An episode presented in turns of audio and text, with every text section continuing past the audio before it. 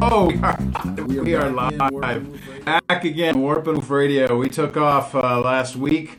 Uh, grateful to uh, have spent some time uh, Thanksgiving holiday with family, and uh, that's a wonderful thing to be able to do that. Uh, we had a great time with grandchildren, of course, as you might well imagine. Anytime you have grandchildren in the house, that's a wonderful, good thing.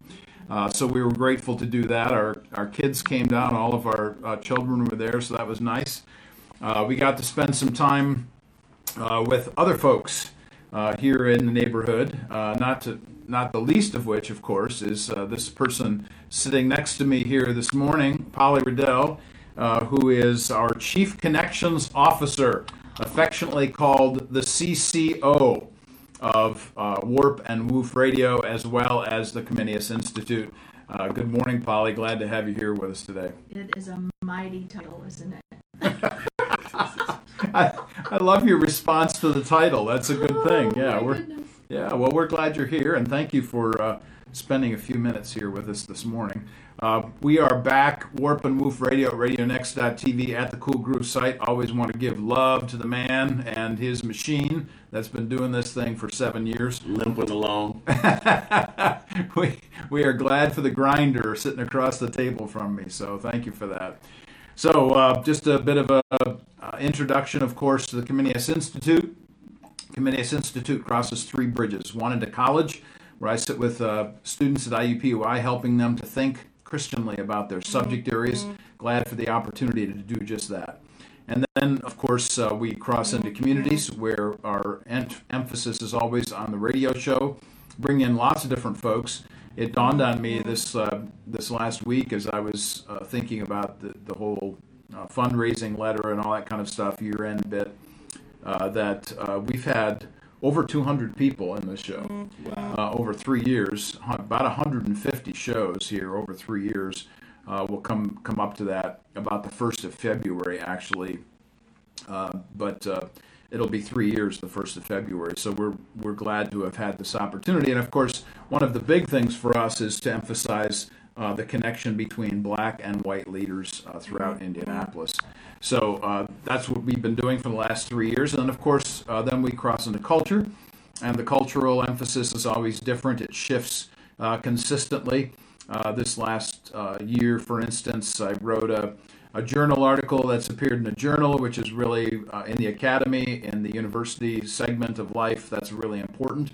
Um, I'm also teaching at IUPUI, which is really good. I've had lots of opportunities to speak uh, in various venues here at uh, Marian University here just recently, and uh, new opportunities coming up uh, that we'll be talking about more uh, as the days go on. But uh, we also want to make sure that everybody knows that we have a brand new movie out, which is a 45 minute uh, film uh, which tells about Comenius Institute and about those three bridges that we cross. Um, so, uh, Polly, would, why don't you give us just a, a baseline uh, response to uh, how did how did you see the first premiere of this? I guess that's kind of redundant, isn't it? First premiere, the premiere showing of our uh, movie that came out here on the south side of town. Uh, tell us about some of the responses from some of the people. Well, it is a very interesting venue that we've chosen. Um, I worked in the new construction industry, and I thought, let's have this be in a model home so people can come in. You're in a home environment. We're sitting around comfortably in couches and easy chairs, and we're watching the video. Mm-hmm. Um, it's hard to tell everyone who you are, Mark Eckel. I get tongue tied every time I try to explain the magnitude of what you do.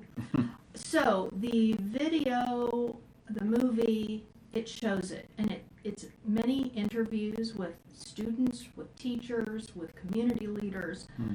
and it just gives you a beautiful view of all three bridges that you're crossing and all the people that are being impacted by Comenius. I really like the idea that you put this together at, at Model Homes, and we've had the uh, conversation, of course, uh, that's uh, connected us to other model homes. In fact, uh, we have the man who has uh, whose name is on these model homes coming in this next week, being interviewed here the second hour at Warp and Woof Radio, which is Paul Estridge. And uh, this next week, December 5th, we're actually having a showing uh, of the film in Westfield up on 151st and Ditch, as I recall.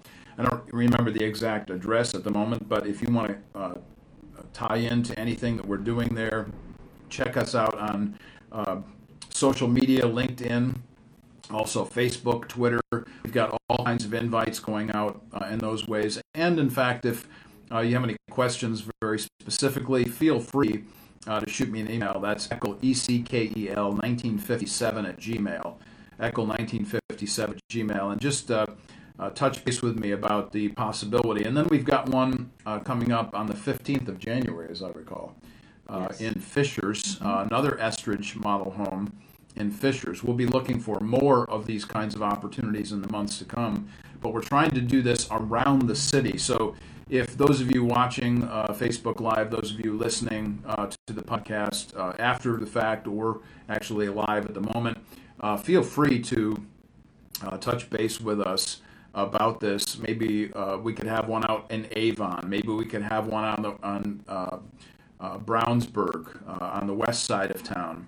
Uh, maybe there's another possibility in the centerpiece of the city, uh, actually where we are right now. Those kinds of uh, opportunities. So we're looking for those kinds of opportunities uh, in and around Indianapolis. If uh, you come up with anything like that, uh, shoot a message to Polly. Shoot a message to me.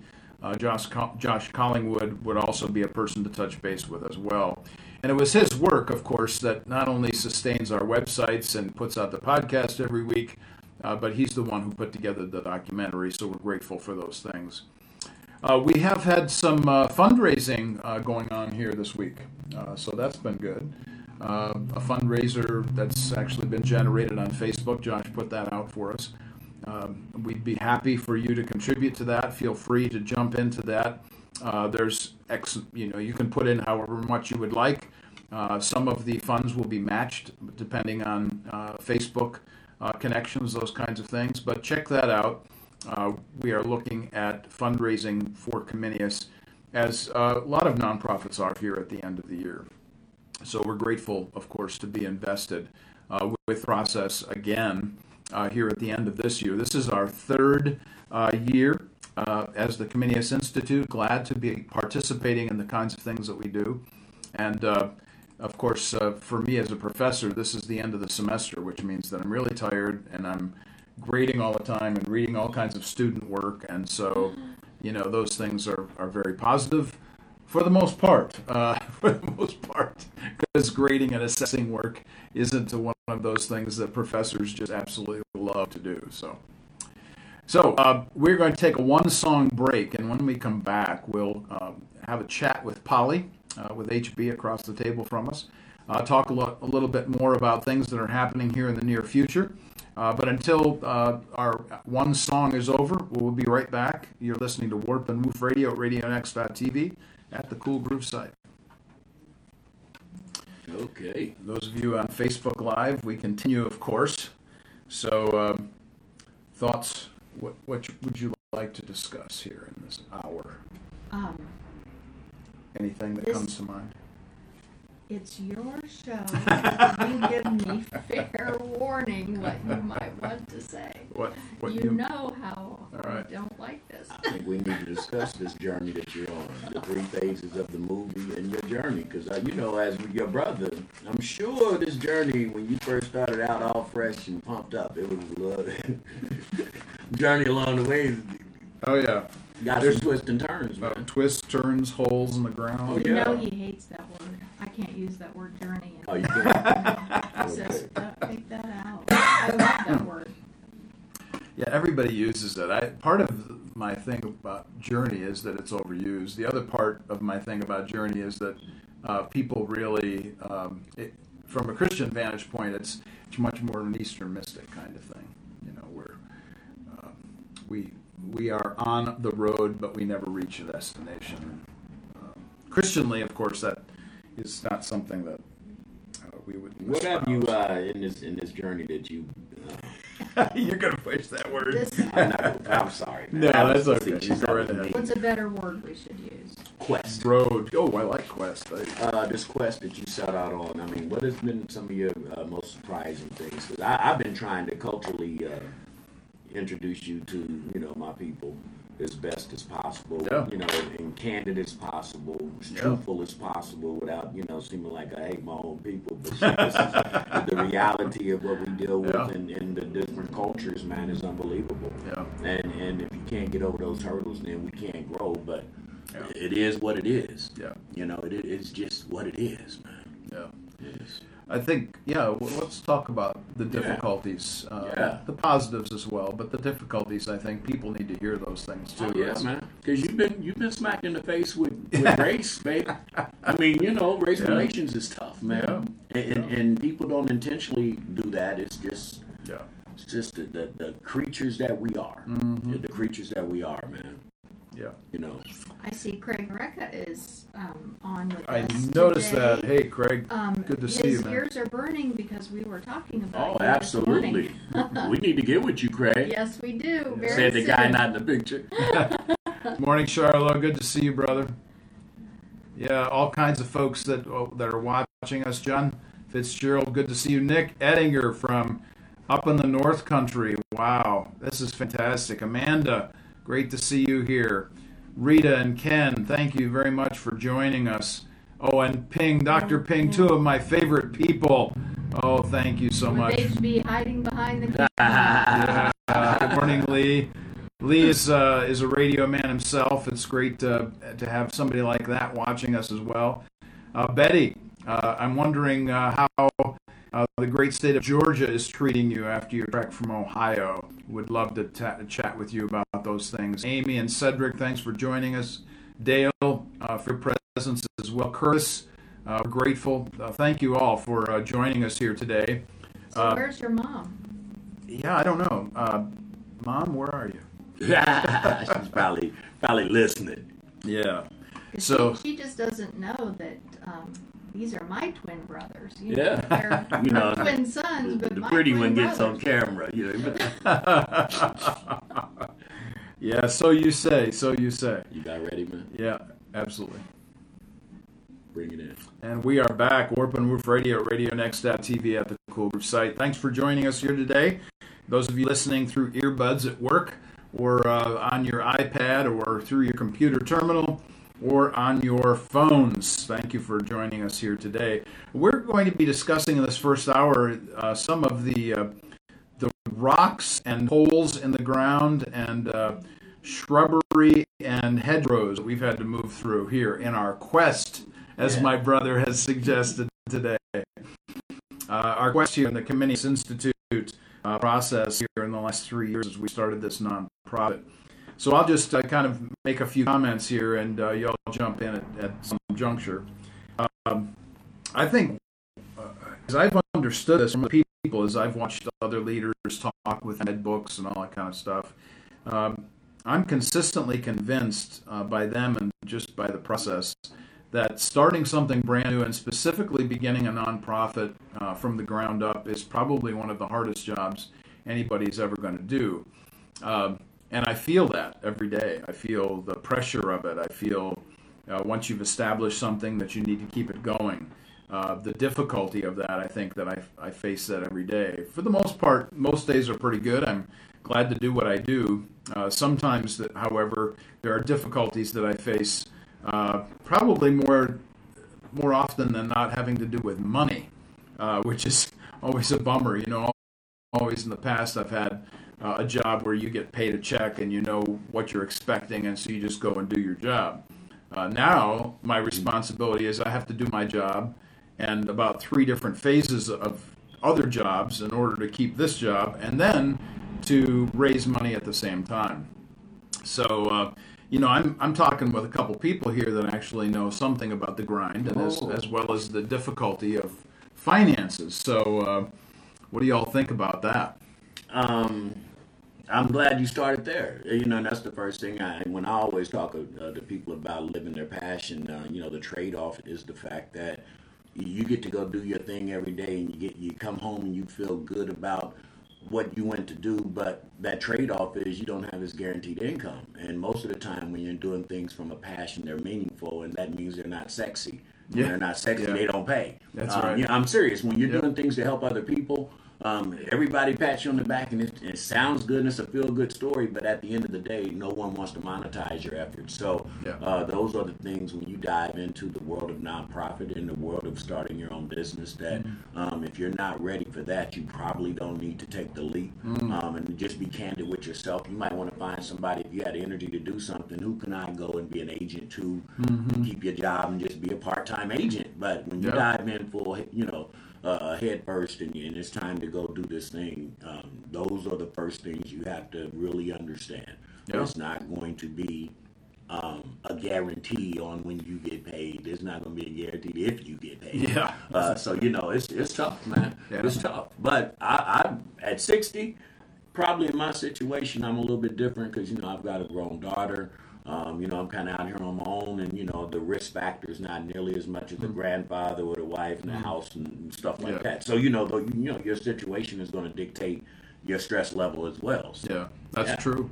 Yeah, and you know, frankly, one of the things that I, I've stressed about or struggled with actually has been the, the not just the financial issue, but the problem of not having other people around me.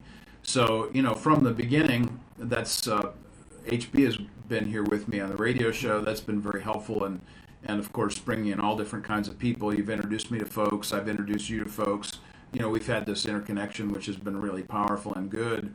Uh, but I've really needed uh, people that come alongside me to do the day-to-day work, the kinds of things that, uh, frankly, in my brain, my brain lets stuff fall through the cracks, and uh, I don't always listen well uh, to to the details. So that's why I'm really happy to know Polly because Polly really uh, helps out with some of the details here. Uh, so Polly, tell uh, take take off in that direction for us just for a moment and say a few words about uh, the necessity of admin uh, detail work uh, in whatever field, whether it be nonprofit or for profit, doesn't really matter, and the kinds of things that you do for us at Comenius. Well, I love what you say. If your brain is um, letting things fall through the cracks, heaven only knows what my brain is doing because mine has an official crack in it. and um, that's always been a challenge from a head injury many years ago. But I, I've been able to uh, do admin work, uh, love it. There's no end of non paying jobs that I absolutely thrive on. Hmm. But every business needs the administrative side. And that's not just typing and filing. Like for you, I'm connecting you with people. And that's what I absolutely love the most. Um, I want to meet people, I want to hear their story, and then I think, oh, I've got to connect you with so and so. In most cases, it's we need to get you on Mark's radio show. Mm-hmm. Um, ask me the next question because Sure. I've gone Yeah. off on a tangent. No, that's okay. That's good. I mean, you've hit the connections point. Uh, you've uh, highlighted the idea that everybody needs administrative help. Certainly, uh, that's going to be the key. And one of the big things, and the reason why I refer to you as I do, my chief connections officer, is exactly that: that you bring people across our paths that make a difference to us.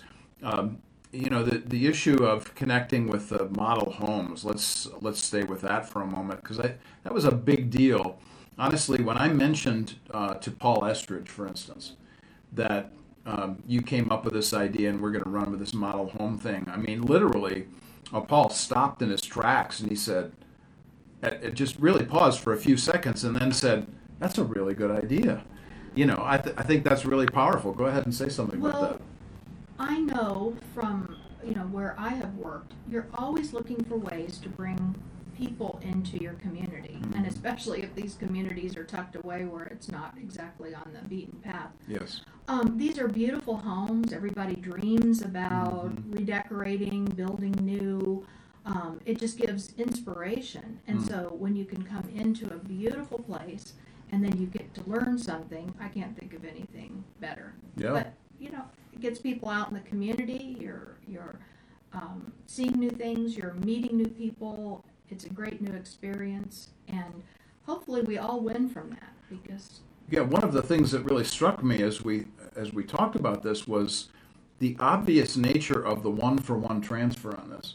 The transactional emphasis beyond the transformational ideas that we were, that we as a nonprofit are interested in, the transaction between a model home owner and somebody who, uh, like us, who is really interested in having a, a space and a place.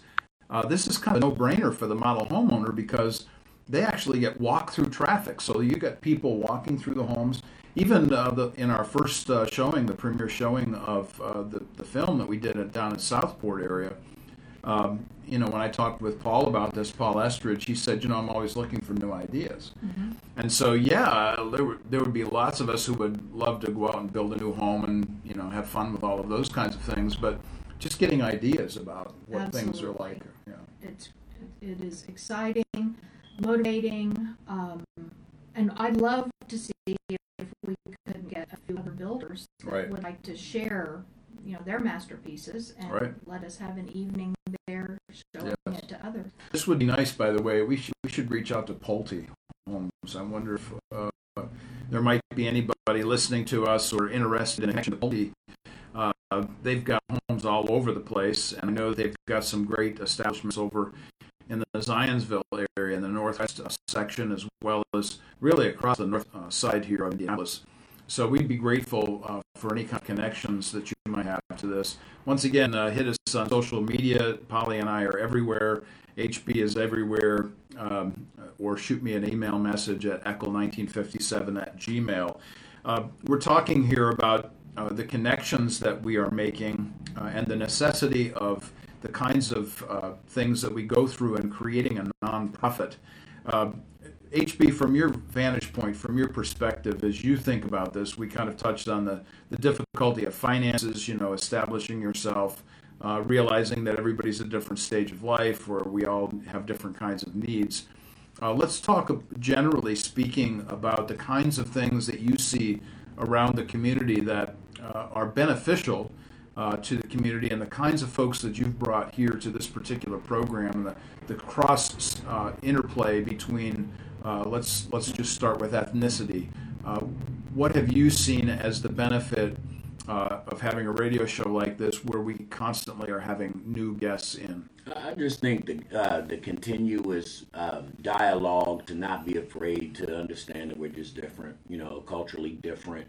Um, but as far as um, uh, ideas, wishes, and wants, we're so much alike. You know, everybody praises God, everybody eats hamburgers, everybody drinks Coke, and all that. And then the only thing that we really have a problem with is um, the the the atmosphere that surrounds the culture you grew up in. As I mentioned, you know, there's there's just a a way black people do things and the way black people are. Uh, and and we can start going through the list of those things, but I know I grew up, music was on all the time, and every place I went, music was on. Every place we we went to worship, music was playing. So music's part of you know. You said it, music is my first language. Well, that mm-hmm. doesn't make me bad. Music is just my first language. Some mm-hmm. people play dominoes all their life because their mm-hmm. granddad was playing dominoes. Now they're a numbers guy because they play dominoes. It make them better or worse. So I think ethnicity, I think culture, I think all of these things that make us different are the beautiful part of living. For me, I laugh at it. I I, I am in, I am incredibly, uh, I guess, incredibly insensitive to being a black man. Let me put it like that. I don't. I feel like the spirit rolling around in this black body that God put me in. He put me in this six, three and a half foot frame, but my spirit has no connection other than this is how I got to transfer through my walk every day. Um, so I kind of I'm free of that in, in a, in a sense. But I watch it and it's just it's just it's funny and it's sad. You know the differences that we allow to to to stop us from being in harmony. Yeah. Uh, it's it's sad. So you know when I see that, I just say, okay, how can I keep making it better? How can I keep saying, okay, be authentic, be original, and and don't get caught up in a lot of the stuff that I see people getting caught up in. One of the things that uh, we say to each other and about each other is that we're each other's twin. Yeah. Uh, tell people why that is and why that's a powerful idea. Be, because I think spiritually uh, we were meant to match. We were supposed to meet each other. Uh, I think that we are free enough to be two just really good men who have different ways that we do things. But when it comes to loving people, treating people, the hierarchy of where your Holy Spirit, your spirit, your soul, and your flesh, all of that, uh, we are we are twins in that sense. And uh, I, I think our differences make us better, and I think Yeah. our differences keeps it, it, it exciting. I know I'm raw, and, and I love it. I, I know I'm like abstract. Too much is too much, Hmm. you know. And, and so it- those are good things, though, when you meet somebody who can tolerate it. You know, Oh, I don't have a lot of people that want to tolerate it. You know, a year ago, it, about this time is when I met you both. Mhm. And I believe that you said, meet my twin brother, Mark Yeah. Michael." Mm. And I looked at you for a moment and I thought, okay, I want to hear more about this. And this is this is intriguing. This is wonderful. For some reason, I end up being the only white person in many different environments, and I now have a real understanding of what that feels like. People are looking at me strictly because of my skin color Yeah. Mm-hmm. and it's it, it just permeates the atmosphere and uh, we can't do that No, I mean, We what I'm saying, can't it, it blocks so many. It blocks so many of the visions and so many of the hopes that we say we have, and then we'll let something as ignorant as uh, "you don't look like me" or "you don't like licorice and I like a Snickers." But I mean, you will let stuff like that stop us from being, um, um, you know, just in, in harmony in the community. And I think one thing that's going down now is um, we have taken everything, and it's not just. Um, it is not just uh, politics, it's religion. We have taken everything pretty much and made it to where before we ever start talking, I'm who I am. I'm this label. I'm a Catholic. I'm a Protestant. I'm a Democrat.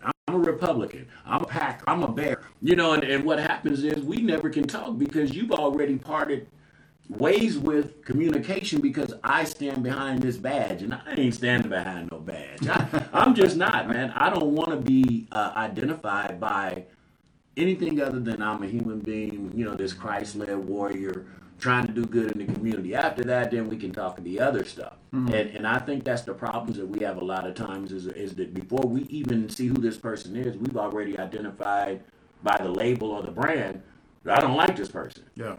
I think that's sad. Yeah, it is That's definitely sad. so. Yeah, one of the uh, the issues that Polly brings up is uh, meeting new people and being in in environments or atmospheres that we're not used to. And one of the things that's true about the kinds of work that we do is that we uh, go any place with anybody. Doesn't matter what group or uh, uh, kind of uh, kind of group that we're with. It really doesn't matter to us. Uh, just take for instance uh, one of the connections that you made for us on the show, Dolores Kennedy. dolores and diana they are my favorite people but i have to tell you how i met them a friend of mine reached out about a year ago uh, because i was wanting to network and kind of get my entrepreneurial uh, career going and so she said why don't you look at this realtor group that's all she said and i had an address i went far far north I'm out of my region. You know, I live south. I'm so far north. I walk into this beautiful model home, and I'm the only white person there. Mm-hmm. I thought, well, this is going to be good. I need to figure this out. So, of course, you know me. I ask questions. I want to get the story. And I learned about the CIRA organization, the Realtist organization. And I am so delighted that they could be on your show to explain what they had to go through in mm. my own lifetime. Discrimination existed in this monumental capacity. They were not allowed to make a living as realtors. Hmm. So they were segregated off, called something else, and they had to make their way. Walking into that environment where I'm looked at because of the color of my skin and, you know, eyes are kind of narrowing, looking at me, what if I had to experience that my whole mm-hmm. life? It gives me a perspective that mm-hmm. is just unbelievable. Mm-hmm. So we've become fast friends. I joined that organization. I love what they stand for. Um, I don't know why they want me in there, but I'm so glad they accepted me. And we're going to do great things together. That is a good thing. You're listening to Warp and Woof Radio at RadioNext.tv at the Cool Groove site. We're going to be taking a one song break, and when we come back, we're going to ask Polly. I'm giving her time now to consider these thoughts. We're going to ask Polly about her storytelling skills because, quite frankly, if we're going to talk about Comenius and the connections and community and so on, one of the keys is Polly's storytelling abilities. You're listening to Warp and Woof Radio. We'll be right back. So yeah, uh, storyteller. You feel better now? I mean, when, it ain't bad, is it? Yeah, I, I know it ain't. You, I know you ain't got used to the ride yet, but it's cool. You doing good. Yeah, I think you comfort should be in the picture, though. Truly, you should. That's not my thing. That's not, no, I'm not TV cute. he's always telling me. He's always Radio. telling me I'm the pretty, pretty the one. pretty one. But that's we all know that that's not necessarily the case either. By the way, hey, what, I, are you- what are you thinking in terms of? oh, just tell us story? about you tell stories. Yeah, that's all. Okay. You're good. Yeah. I'll, I will ask you again so that you know it's right at the front part of your brain, so that we, you know, make sure that that's all good. Yeah. Um, we need to talk about the last connection that you mentioned to me in an email here. Uh, somebody that you just kind of went up to them at the Rainmakers event, and so we'll talk about that off air. But specifically, I'm, I was interested to see that um, this person was willing to uh, come alongside us and, and help us out in terms of people. So that's really good. Yeah. So we'll talk more about those those things. Um, yeah, let me see if uh, I see Mom's icon on here. Um, I see uh, see Josh and Shana- Chenille, and I see Dr. Ping is on, as well as a whole bunch of people waving at us. So yeah, I keep waving back at people, even though, uh, frankly, when I take my glasses off, I can't see anymore. So uh, there's that. Yeah, I'm gonna have to go in for that. Uh, you know, lifetime corrective eye surgery or something. I don't know. Well, this is all new to me. Totally out of my element. Yeah, well, you're doing a great job. Just you know, just sit there and smile and you know see things through and See, Mark it's asked all that good. question again. I forgot. you forgot. yeah, so we're gonna have uh, for those of you hanging in here with us uh, in Westfield, Fishers, wherever we go, uh, we're gonna be doing hors d'oeuvres and drinks and Q and A. Uh, but I should tell you that uh, we're gonna have some home cooked hors d'oeuvres here coming up in Westfield. So you want to tell everybody what you're gonna be making? Well, I love to cook and I love good food.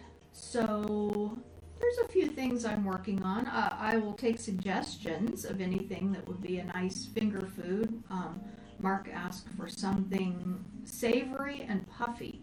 I can't possibly believe that you would say that. Yeah. Um, because puffy and savory is right up there. Yeah. So, you know, for somebody like me, I'm just thinking, you know, I, I can do little things. Uh, I like to cook too, but you know, quite frankly, I'm a meat and potatoes and vegetables kind of guy. So it takes me a long time to do cordon bleu or something. You know, well, I'm a puff pastry kind of girl. there so you go. We got the puff. We will. We got the puff and the pastry going on here. Pastry girl. That's it. That's cute. Uh, Dr. Ping says you're doing a good job, Polly. Oh, so well, he in knows how difficult this is, so thank you, Ping. We love your support, um, always. Yep. Thank you. You He's the mean a lot man. To us. He's the man. Yeah, we've uh, we've grown to love lots of people around Indianapolis, uh, not the least of which is uh, Dr. Pingnan Shi, and uh, thank you always for your support, brother. Uh, always glad to be in your presence. Actually, you got a great picture of the two of us once uh, t- talking one day uh, out in Greenfield. That was kind of a nice picture. Oh, I remember that. Yeah. Yeah. Yeah. I like that picture too. I keep I keep all of those pictures in a file actually, and uh, bring them out from time to time when we need to say, hey, you know, we actually know each other. This is the person that's going to be there. Yeah. I think getting your story and taking your picture, Yeah. it just helps me remember. Sure. So that's why I do it. You know, uh, we have to say something about HB at this juncture about pictures because I think I was the one who took the picture of you. By the way, Which one? Do you remember Oh that? yeah. Yeah. Oh, that's must. That's yeah. that's my favorite picture. of you, I actually man. got a date because of that picture. Shoot. All right, all, all you ladies out there, be listening now. We got my twin over here uh, wanting wanting the whole date scene there. Okay, all right. You are welcome, Polly. You are welcome, Dr. Mark. Thank you, Dr. Ping. We're always grateful. And uh, saw some good news uh, uh, about the opportunities that you have at your school. Uh, we need to get you back on the on the air again, by the way, too, and we'll have we'll make make sure that that happens. Um, Dr. Ping wants to know why HB is hiding. Uh, uh, he's uh, he's kind of off camera. him I'm shy. He's camera shy. So there's your answer, Dr. Ping. He's, oh, like I'm not in pictures a lot. No, you know I'm shy. How about yeah, that, Doc? yeah, well, it, that doesn't fly with me, but I'll take it. Yeah. 20 seconds. 20 seconds. We'll be back. Uh, those of you watching us Facebook Live, thanks for hanging in there with us, enjoying our time always on Facebook Live. And uh, those of you picking up the podcast later on, you'll be hearing about Polly and HB and the kinds of work that we've been doing at Comenius. And we are back. Warp and Woof Radio, Radio Next. Dr. Ping Pingnan Shi is also uh, collaborating with us here today. Uh, Dr. Ping says, Yes, I'd like to come on your show. Dr. Ping was on the show, uh, I think it was last year, and uh, we'll make sure that that happens again. In fact, uh, Ping and others, we are thinking about uh, doing a rotation of co hosts, so uh, something to consider uh, for the future here as we uh, roll some new things out. I wanted to say to people, go ahead. say, I, I, that, that's a, that's one of those mo- segue moments, man. Yeah, you, know, go you ahead. start mentioning Dr. Ping, then I've got Dr. Yip, and I've got Dr. Yeah. Eckel, and I sat up here and I'm thinking, and you know, you start talking about ethnicity and stuff like that, and I said, look at this little black boy from Forest Manor neighborhood, rolling with all these different doctors from these different parts of the world and stuff Mm-hmm. like that, and then you start, you know, the trade-off I was talking about.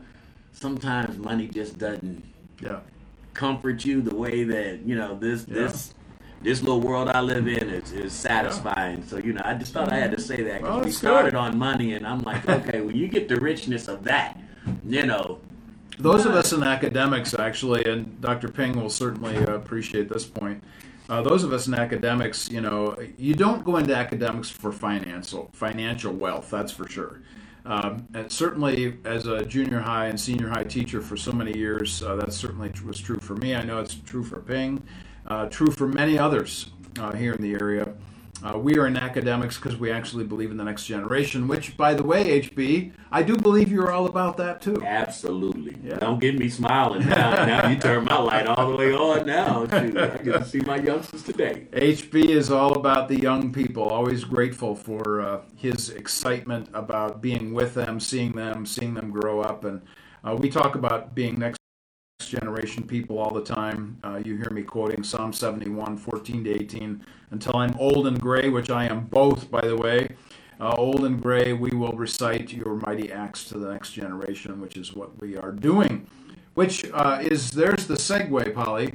Uh, the whole issue of uh, telling the next generation. One of the things that you bring to the table is you tell through story.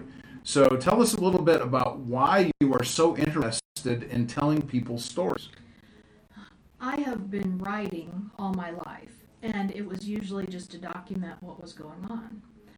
Um, because of that car accident, and because of uh, the, you know, I used to be a little bit smart and could maybe keep pace with you, but that went away, and my career as a commercial uh, real estate appraiser went away, and so I had to learn to do something else. Memory significantly went away. So I write to remember, Mm. first and foremost. Mm. Um, I take so many pictures to also remember. But then, sometimes when something's taken away from you, something else kicks in. My curiosity and my love of people is what kicked in. Mm. So I remember um, when I moved back from Florida to Indiana, my hometown. Um, I was part of a new church plant. I was the only single person there. I was surrounded by happily married couples, so I Hmm. just felt like a total misfit. And I said, Put me at the front door, I'll be a greeter. So I thought I won't stick out and be such an odd duck there. So I greeted people. And then that wasn't enough. I thought, I need to see people for how Jesus sees them. I need to look for their golden nuggets. So then every week I would have more conversation. And this grew to the point that I couldn't wait to see everyone and catch up on their stories. Hmm. And then I think that launched the whole thing. It's the curiosity. I love nothing more than to sit down with you and find out who you are and then write about it. Hmm. And you know, I've got to write about it because I can't talk very well about it. So I put it in writing, and then we've got it forevermore, and then I can refresh my memory. Mm. So That's a good thing. yeah, Storytelling and uh, memoirists are very important. I'll say that word again. Memoirists are very important. That is, people that are keeping track of, of folks' histories. Uh, there are other terms and other phrases for uh, what that means or what that does, but making sure that uh, the history of people is not forgotten. I remember once, for instance, I was uh, teaching uh, a whole section in a sophomore class on genealogies, that is, the history of uh, how people are and who they've come from and so on. And specifically, uh, this was surrounding the uh, discussion about Jesus and his genealogies. Well, one of the things that I uh, asked my students to do over a weekend was to go have a talk with their grandparents. Well, you would have thought that you know the whole world had just been conceived for some of these young people because they'd never asked their grandparents about their stories ever. And now they were confronted with an assignment where they actually had to go and talk with somebody about their past. And what they discovered was this marvelous wonderful thing uh, that they'd really frankly been missing out on. So let's talk for a moment about the issue of what we miss when we don't participate in other people's stories. My mother has been an expert genealogist. She has our family completely documented. But what I'm looking for are the stories about those mm-hmm. people. I want to know. And her thought is, well, I have a certain perspective. Well, let's go gather all the perspectives because how my mom might have seen her father, my grandfather, we could be totally different, but both perspectives are valid. And when they're gone, how do we remember? Mm-hmm. Even if we don't have a memory problem, how do we remember Yeah. our heritage and what we come from? Right. Um, The necessity of the past is huge for us. As you know, from an academic point of view, my focus is always we don't want to lose the past because if you lose the past, then there is no future. Uh, you have nothing uh, to think about in terms of what are you going to build on for the future. And that's a really important idea. Just for an example of this, and we talk about crossing bridges into culture, for instance, uh, tomorrow night I'll be with a group of people here in Indianapolis discussing uh, the famous book by George Orwell, 1984. And actually, in my uh, classes, in some of my master's level classes, I uh, that, that's one of the requirements in the class is that students actually have to read this book and then respond to the book. And one of the key concerns in the book is the necessity of keeping your history. Because if you don't keep your history, then there really is no sense of a future, and you're just you become an automaton, a technocrat.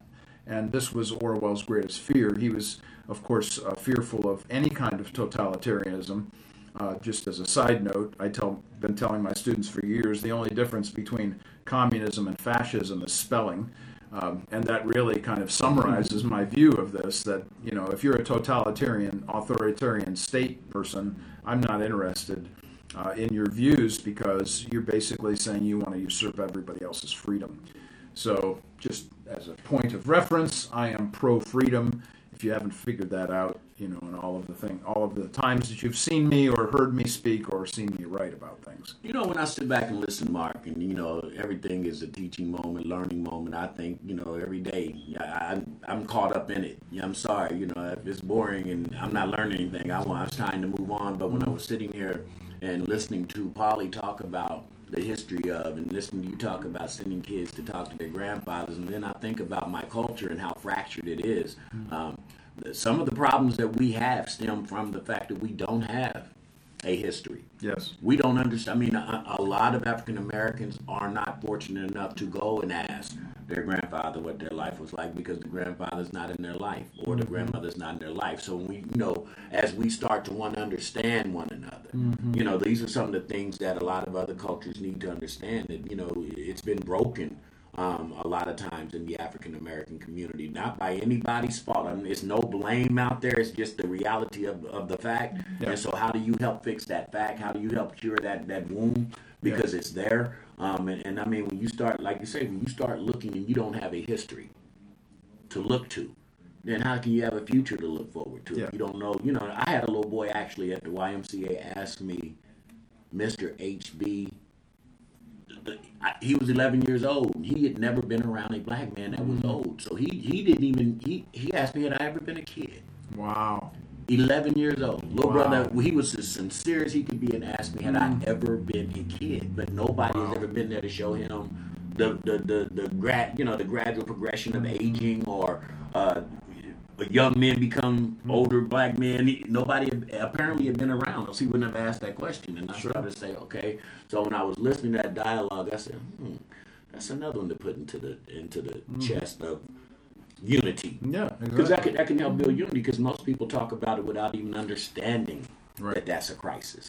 If we have not understood, for instance, that people, let's say, for instance, their mom has died or their dad has died, or there's been a divorce, and because of the divorce, and uh, kids are kind of separated from parental, um, a, a two-parent home, or maybe kids don't have uh, a parent at all, and they've been orphaned or in some way uh, put upon the responsibility of the state government, you know, those kinds of things. We could go down a huge list of all of this.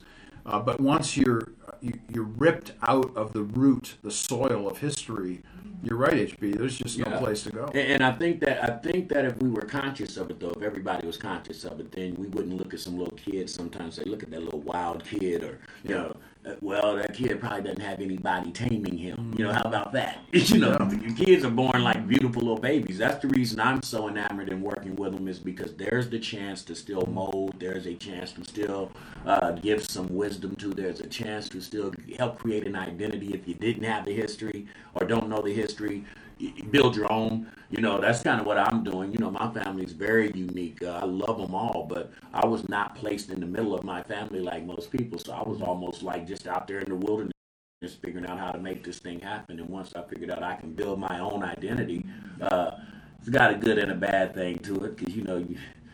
You know, this is what you get. You know, when you start building your own foundation. But the truth of the matter is, there's something to hang your hat on every day. There's Right. something to to live for every day. There's a reason to be every day. Mm. Um, and I just think that we don't look at that. Those simple things, we don't look at it. We we want to be judgmental instead of saying, "Wow, why is that baby acting like that?" Yeah.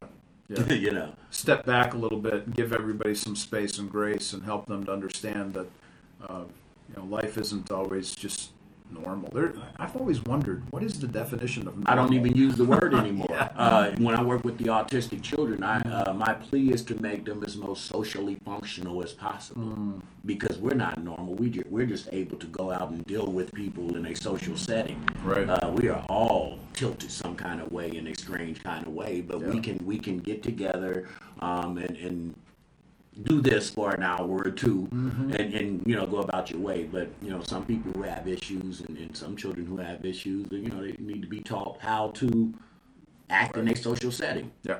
and, and now that's not normal Yeah. That's right. We, we aren't born knowing how to do these things. no we're not mm-hmm. That- and that's that's back to back to that point we were just making if you're not if you're not taught for five years how to act in a social place and church for the african american community church used to be that place but now we don't go to church that much so if you don't go to church where's your child getting uh, the behavior necessary that when they go into this big institution called school that they know how to act, they know when to sit down, they know that this bell ringing means it's time. But if you're like you say, Paul, if you're not taught that, you just don't, you just don't pick that up. You know, that's not something you just innately you pick up. If you're thirsty, you know you need water. Right. But this isn't that. Josh Collingwood adds his uh, comment here. I think the word normal is a setting on my washing machine. absolutely. Thanks, Josh. That's Appreciate that good word. That is absolutely right. Yeah, that's right. And may, maybe we did a bit more of the gentle cycle, you know, along the way there. That might be a help a help to us as well. And the kindness. Uh, Oh, kindness Yes. and respect and Yes. Mm-hmm. generosity. Oh my word! You know, we're starting to get into biblical concepts here. Look out.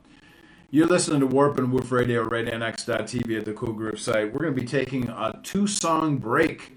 And when we come back at the top of the next hour, we will continue our conversation. Warp and Woof Radio, RadioNX.tv at the Cool Groove site. We'll be right back. Getting more back.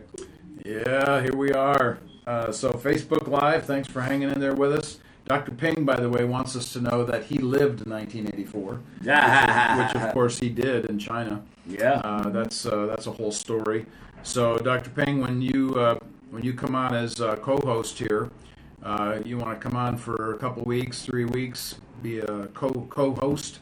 Uh, that would be lovely, and we could talk about 1984 and your experience in China. Actually, uh, that might be kind of a nice thing to do.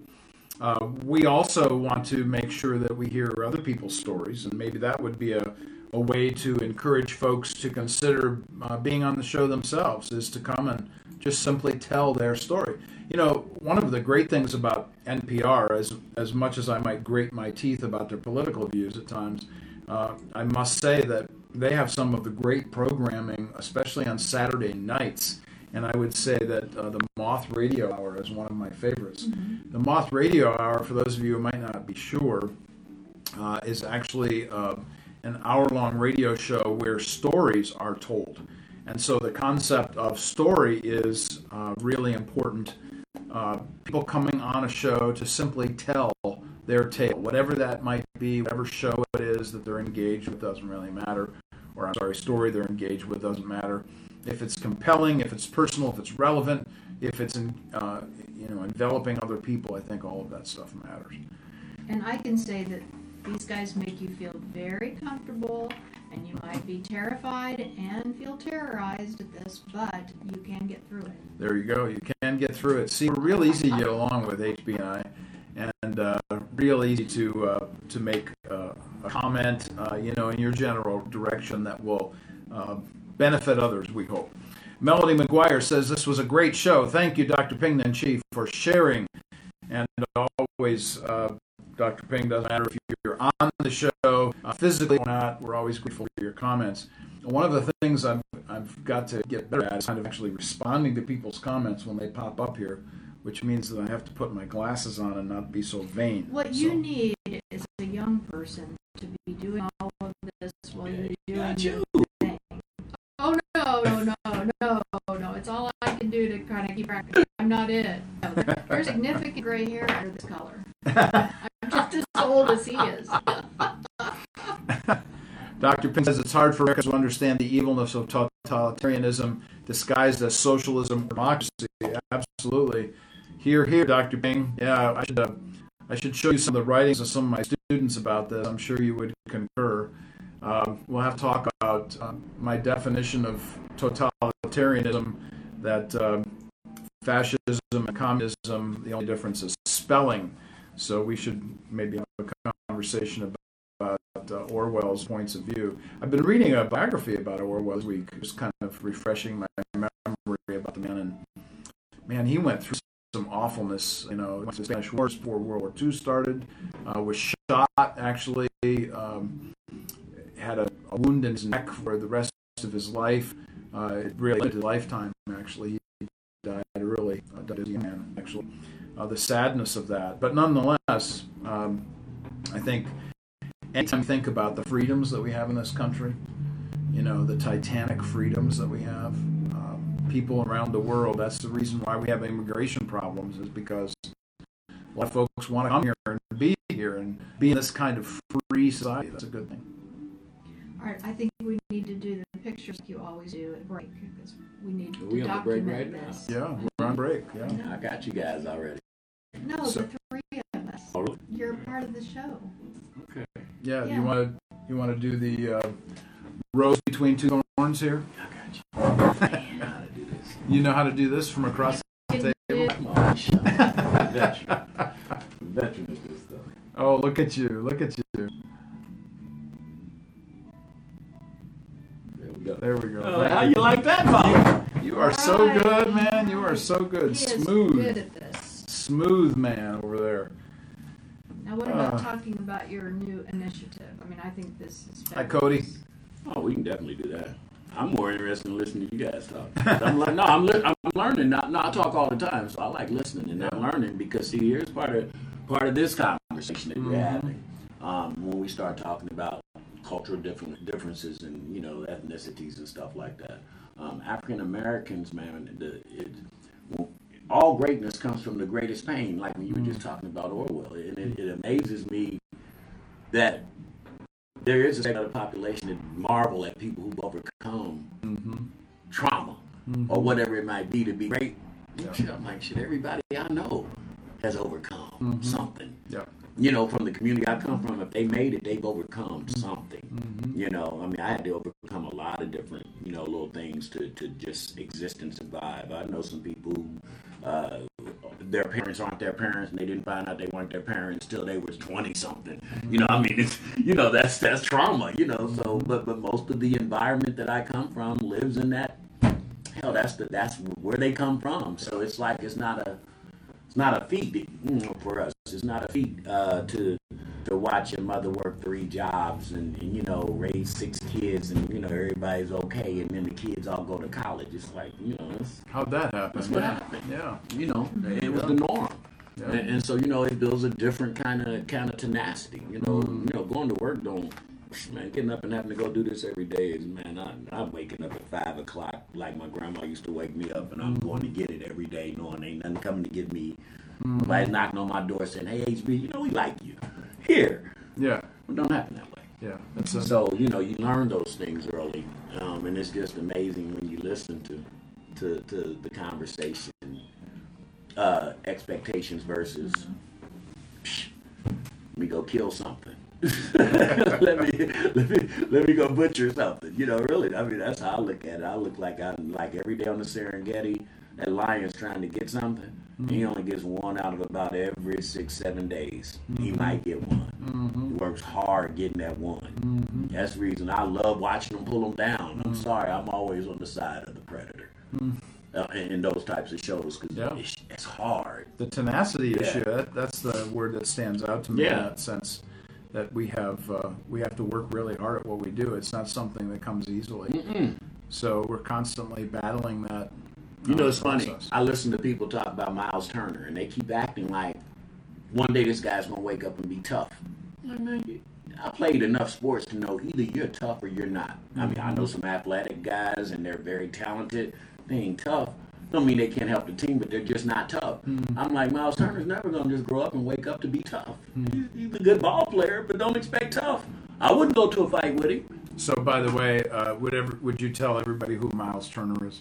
An NBA basketball player for Pacers. I'm sorry. You know, Thank you. He's a nice, nice, nice kid. Uh, very, and he's very talented. But his the problem and the knock on him is he needs to get more rebound. He needs to go down there and battle more. And I'm like, this kid is not tough. He's just not going to wake up and be tough. Yeah. And, and so those are traits that you know I think are instilled because of what you had to live with and do Yeah. that makes you tough. Yeah. You know. It's important, by the way, just uh, for the sake of knowledge, that uh, we need to give Polly as much information about any athletic Oh, okay. comment as possible because Yes. Polly My does not live analogy goes right up under that. Yeah, Polly have- does not live in that world. I do not. I do not. Just like you do not understand Color Street Yeah. nail Yeah. strips. See, you should probably put that right out in front of have you know the any people idea. right here. Oh yes. See, you see the nails there. good. Make, Yes. make sure to check out Polly's It nail. goes on dry. There's no mess. Instantly dry. You're ready to go. Ten minutes. Wow. The woman will sell this stuff to you. Look Wow. out now. Look out. We could be having our own um, our own sales program here. You know, coming up uh, in the second hour, perhaps we can talk about the Oh, the second hour sales of nails. Oh my word! Go ahead.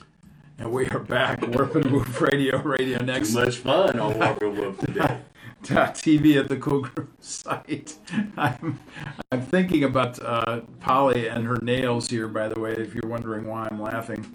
We were just uh, on break here, two song break, and thankful to be back talking with Polly Riddell here today, uh, who is the Chief Connections Officer for the Comenius Institute, and also HB Bell. Uh, for those of you who are not uh, or on Facebook Live, uh, he is behind the camera, doesn't want to be in the camera, so uh, just everybody know that. Let me make this clear. I mean, we, we're in tight space, and uh, I would rather have the guest on the camera. How, and I have Look to produce you. the show. Yeah. Now, I mean, is that okay? You know, That's good. That's Yeah. good.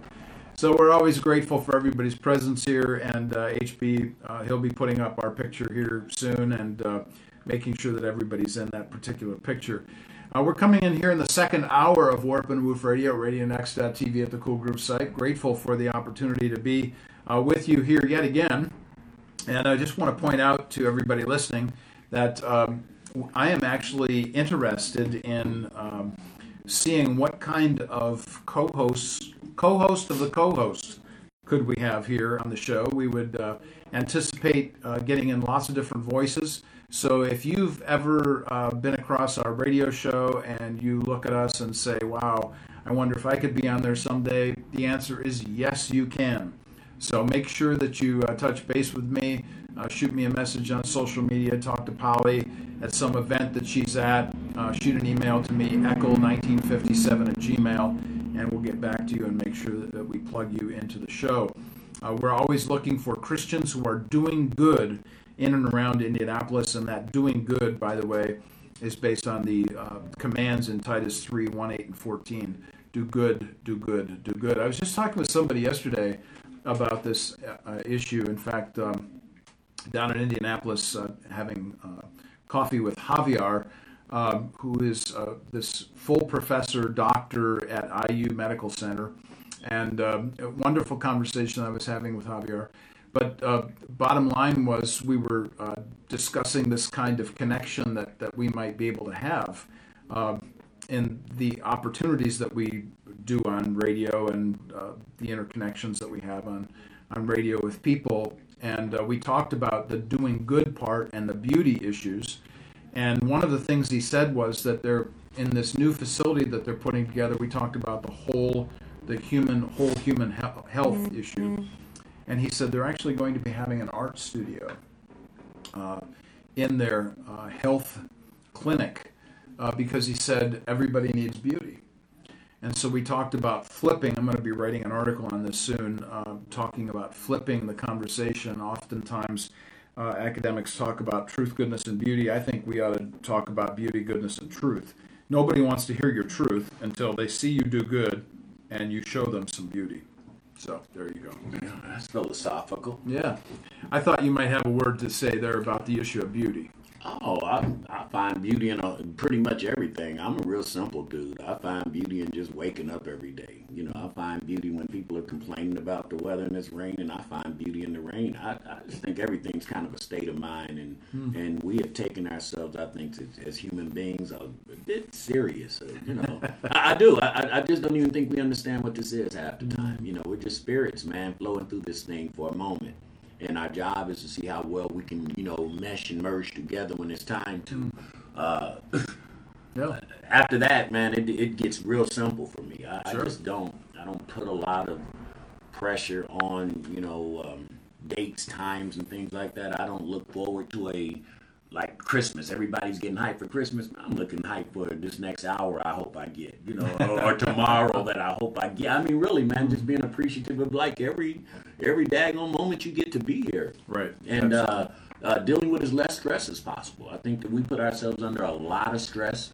Uh, we create stress. We let other people bring stresses that we don't believe. So when I look at beauty, it's not even uh, from a, from a physical or visual um, it's, it's a mental place to be for me. Well, HB uh, Melody here uh, suggests that uh, your concept was just brilliant. Uh, her comment here on Facebook Live.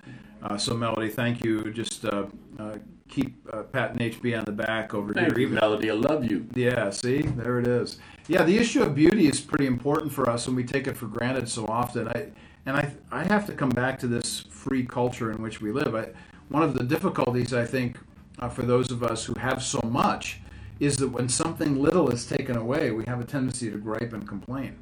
And that's a, a real problem for us, I think, uh, generally speaking. When we have so much, when something small is taken away, we think it's the end of the world. Yeah, yeah. I also think, too, Mark, that um, uh, we don't concentrate enough on on as you mentioned what we have we're always chasing something mm-hmm. we're always looking for more and i'm like man you know I was driving down 10th Street today, and I mean, I'm serious. I'm, I'm getting teary eyed now because I'm driving down the street, and this guy was up under the bridge, man. This this was home mm-hmm. for the night, and I was riding down the street, and I'm thinking, damn.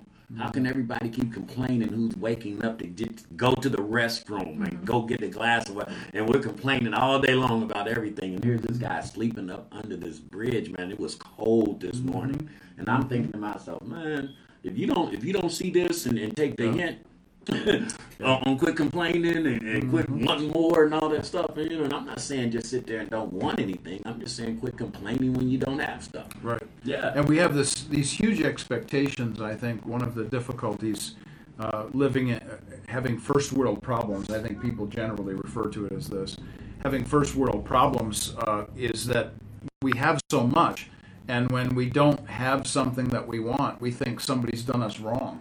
And how far from the truth is that? Uh, we have so much already uh, that we would think that somehow we are missing out on something when uh, so many don't have don't have much at all.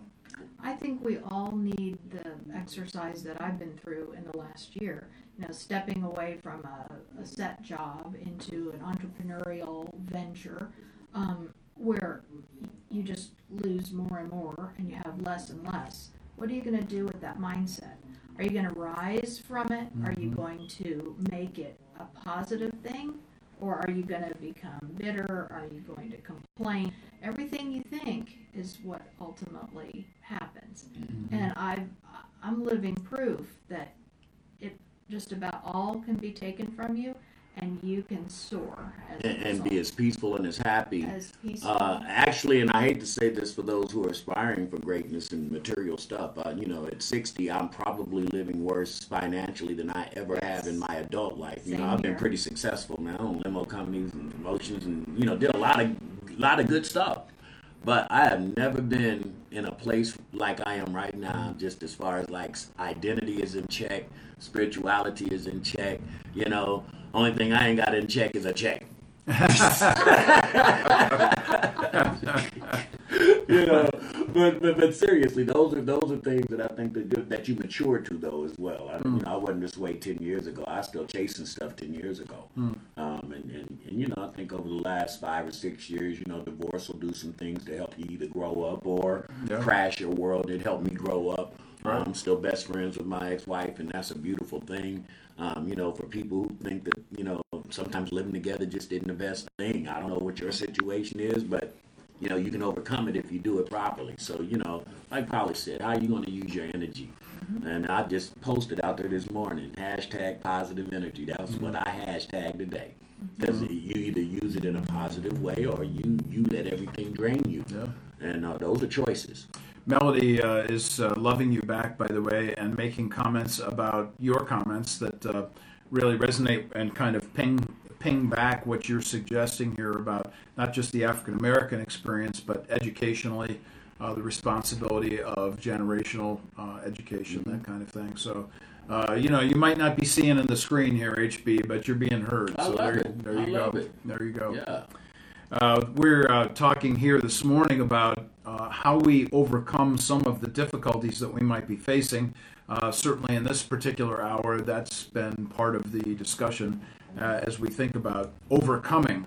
Uh, and we all overcome at different places and in different with different kinds of attitudes.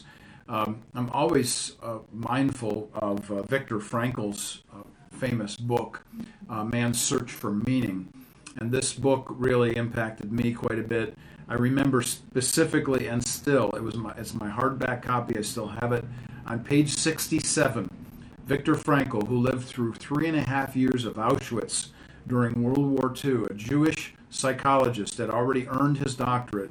Uh, his view of uh, living through difficulties was this, and I'm quoting him now. He said that everybody can have uh, the di- all different kinds of difficulties, uh, the difficult the difference is always going to be the attitude with which you approach those difficulties. So HB, uh, there it is from an Auschwitz survivor, uh, somebody like a Viktor Frankl, who then, by the way, turned right around and, and his book was published in 1947, just two years after the war. He was uh, released from Auschwitz, obviously, uh, but his his book is fantastic, very important. that statement, your attitude with which you encounter the difficulties that's what this is really all about that we're talking about here. Well, uh, you're listening to Warp and Woof Radio, RadioNext.tv at the Cool Groove site. We're going to take a one song break. When we come back, we'll be discussing overcoming uh, more obstacles, the difficulties that we face. You're listening to three entrepreneurs here uh, this morning at Warp and Woof Radio. We'll be right back. Now, uh, I want to, before we get off this air today, I want to find out pro and con, your most interesting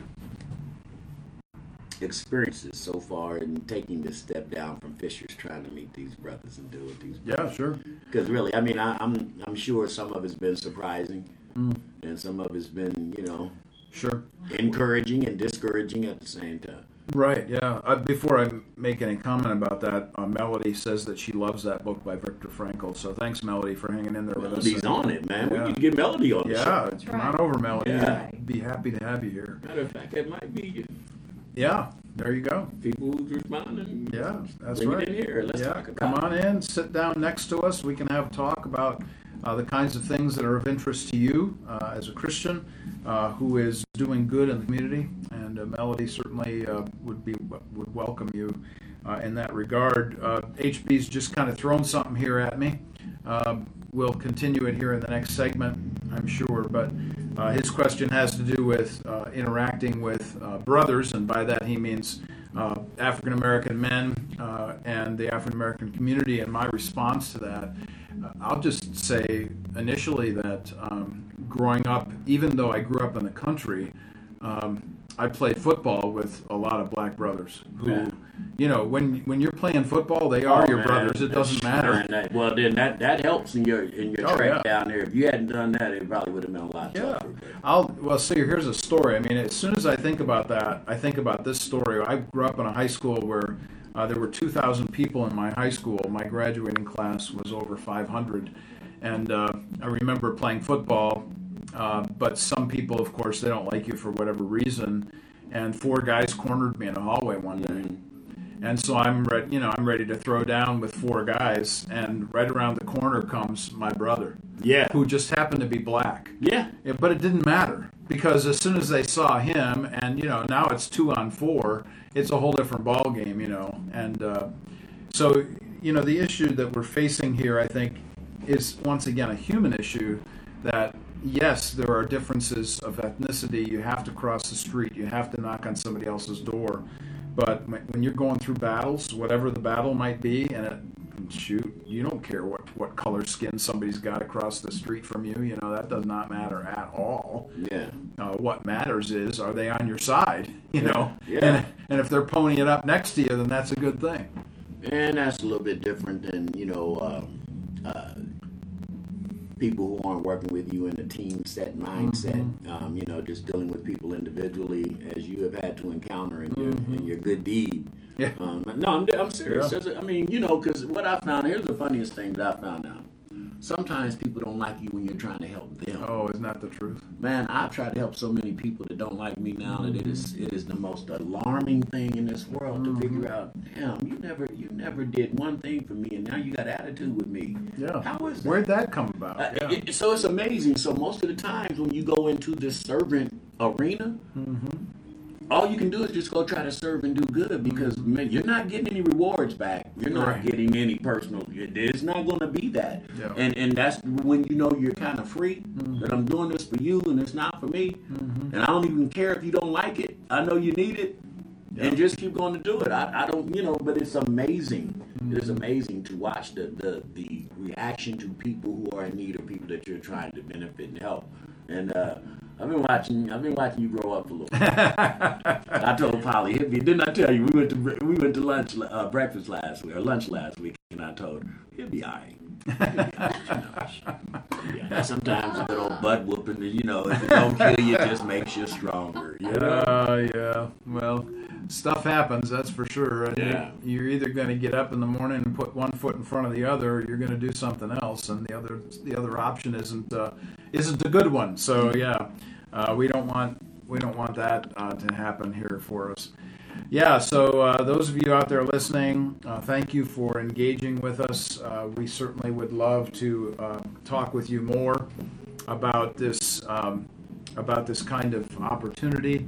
Uh, Melody back here with us. Um, I thought I heard HB's voice before. Uh, I was a pop-up guest, 38th Street Library, when I first started working Absolutely. at Auntie Mims Yeah, Child absolutely. Development Center two years ago. Oh my God! Yeah, Yeah, there you go. yeah. Yeah. All Love right. that system, man. All right. So Melody, you heard that. Uh, let's let's uh, bring this thing together and make Yeah. sure that this uh, this happens down here. We have our radio show every Wednesday from 10 until noon. Uh, so let's see what we can do about uh, making connections and uh, uh, get you on the air here. That'd be lovely. That'd be good. She's sharp, man. Yeah.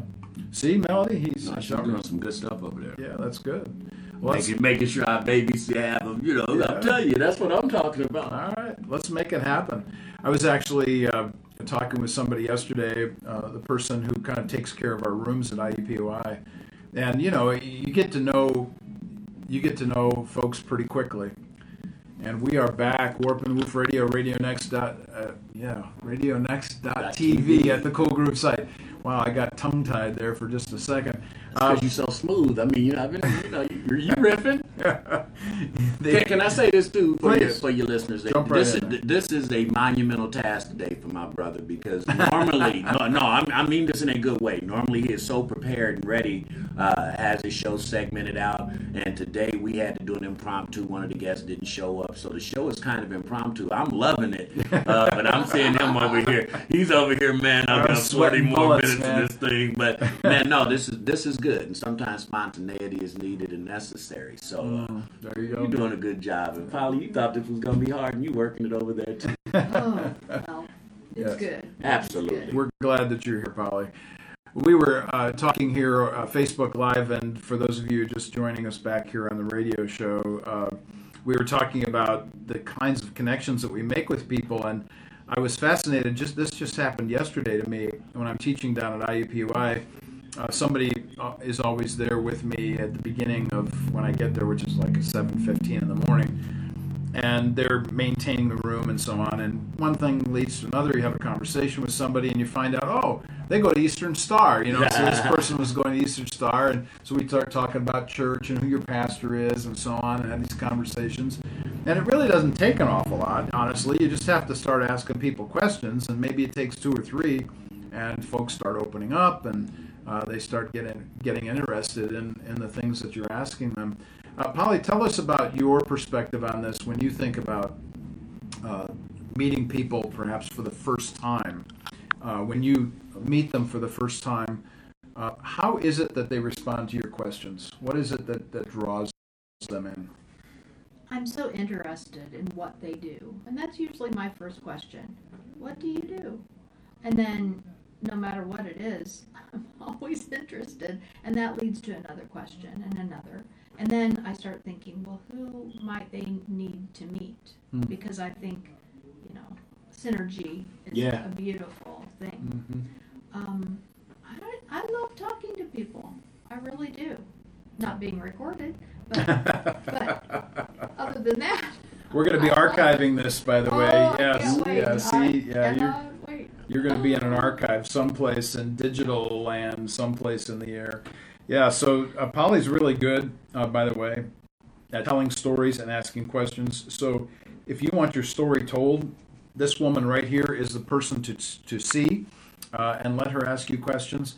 I remember the first time you sat down with me and asked me questions, and uh, I remember one of the first questions was, "Why do you want me to tell your story? Uh, because you're already a writer." So it was uh, it was an interesting comment to make. I think um, as I think back about that. And then the second thing I ask you is, how do you make a living? And you burst out laughing. And I still We're still I still burst out laughing. Yeah, that's right. Well, when I reflect back on that, I didn't have any idea who you were. Um, you just came up to me and said, um, I'd like for you to write my story. And so I went into this completely cold, no clue who you were. And then only afterwards did I realize, oh my goodness, this man no more needs me to write his story than the man in the moon. You are such an accomplished author and you have a thousand written pieces on your website. So it was excruciatingly painful. I did condense you down to a thousand words, but they weren't my words, and we didn't ever even publish that story. Hmm. And finally, in the end, I said, you know what? I, how I really need to write this? I need to just talk about my impressions of you. And I said, this wouldn't be a professional business piece. And you just looked at me and you said, what are you waiting for? Who doesn't want to hear about themselves through the lens of Polly Riddell? That's right. Well, I do bring a interesting perspective. It's going to be my viewpoint of what I observed. You know, my typical protocol is sit down, talk to you for a couple hours, and then I come away with an impression, and that's the direction I go with the story. Um, the favorite stories, though, those are the transformational stories where God has taken a life, turned it completely around. Mhm. Just the other day, you remember Danny Marquez, Mm-hmm. uh, Youth for Christ, that was a guest on your show. I got to hear his story. He wants me to write some stories of the people he's impacting. This is my most favorite thing.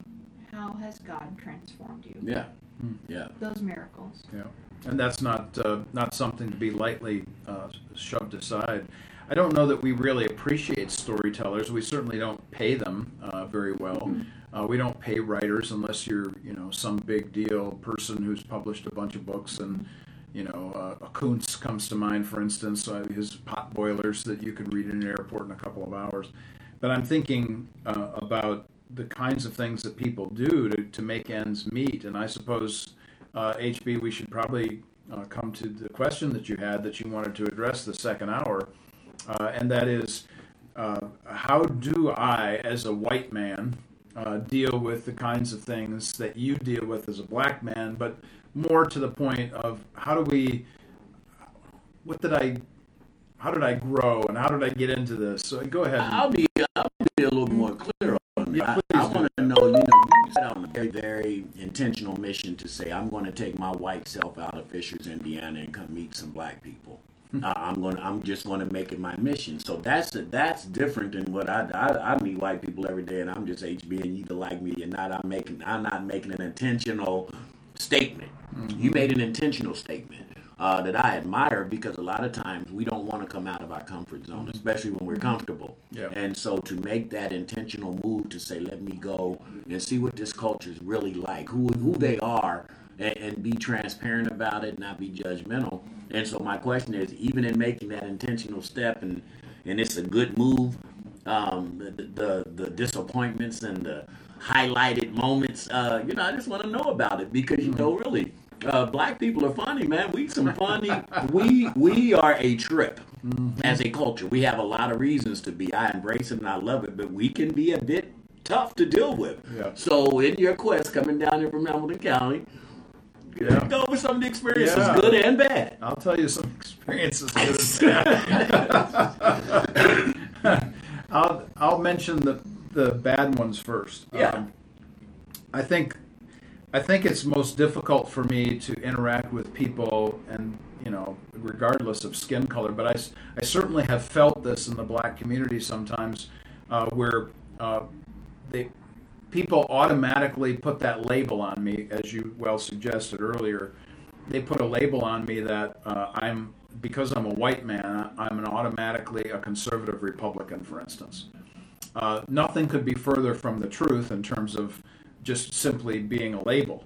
I mean, uh, if anybody's interested, by the way, in this, you can go to my website, warpandwoof.org, and uh, uh, just type politics into the uh, uh, search line. And probably the most famous of anything that I've written on, on the web uh, had thousands of hits on this, which was when I said, I'm a conservative, I'm a liberal, I'm a, a socialist, I'm a libertarian, you know, and I talked about all of the good things that were true about all of these different uh, viewpoints. And I think that's what really motivates me the most is to see what is the what is the piece of truth in anybody's idea, and then say here's here's how I can see this as cohesive under the lordship of Jesus, Colossians 1.17. Um, so that's the negative experience where people just automatically think, just like I'm sure white people automatically think about black people. Well, that must be a liberal Democrat or whatever. You know, And, the and there and there uh, ends the relationship because Exactly. you never talked to, or never Right. got to meet or never got to say, hey, you know, I like that team uh, in New England too. You know, you know, no, I'm serious, but, but but but we'll let those, those things. That's what I'm talking about. That one little sliver chance of hope. Yeah. That we have now to merge and talk about something. Even Right. the differences will probably bring you closer together because nothing's that different. Right. You know, that's I guess my point. Nothing is just that different. Yeah, that's and really so, true. so you think people are just assuming that you know you're a, a Trump supporter, basically? Yeah, exactly. Yeah, people do assume those kinds of things, and that's a real sadness, I think, to me. Uh, whether or not you're a Trump supporter or not is not the point. Let me say just- this to your Facebook audience. Yeah, I'm a brother, and I have two black men that I know right now. that are some of the closest brothers in my life, and they think Donald Trump is the absolute answer. Mm-hmm. So it ain't. A, I don't think that I just don't think that this is a black white thing. I Right. just think that it's whatever you feel and whatever your beliefs are. Uh, some and, and most of their reasoning behind this is they were tired of the establishment. Uh, you keep lying and saying the same thing, so somebody had to come destroy it. So I don't know if they like Donald Trump as much as something's different in this political arena that can maybe change this game that Yeah. we've been living up under for 250 years. It really is a game. Yeah. And So- in some sense, you know, the man has certainly tossed a hand grenade in the middle of the room, that's for sure. Absolutely. And I know that's a violent metaphor, but there you are. Anyway, uh, so let me suggest uh, you know, I've said something about sometimes people look at you and label you. Uh, it's true with anybody, by the way. But I'll say some of the good things. Uh, one of the things that I've loved about uh, my relationships with African Americans, and specifically African American men, let me speak to that issue first, is uh, the wonder, for instance, of a Reverend Harrison, um, who automatically accepted who I was. I accepted who he was. We just hit it off. Um, they wanted me to be on their show. I wanted to be on their. Uh, I wanted them on my show. It was a, just a natural crossover event because the the baseline bottom line for us was our love for each other in Christ. That was the crucial uh, moment and the f- crucial concern for us as Christians. Um, when I meet African American women uh, who are as excited about just pick nails, I'll just pick nails. Uh, I just love the fact that people get excited and passionate about whatever.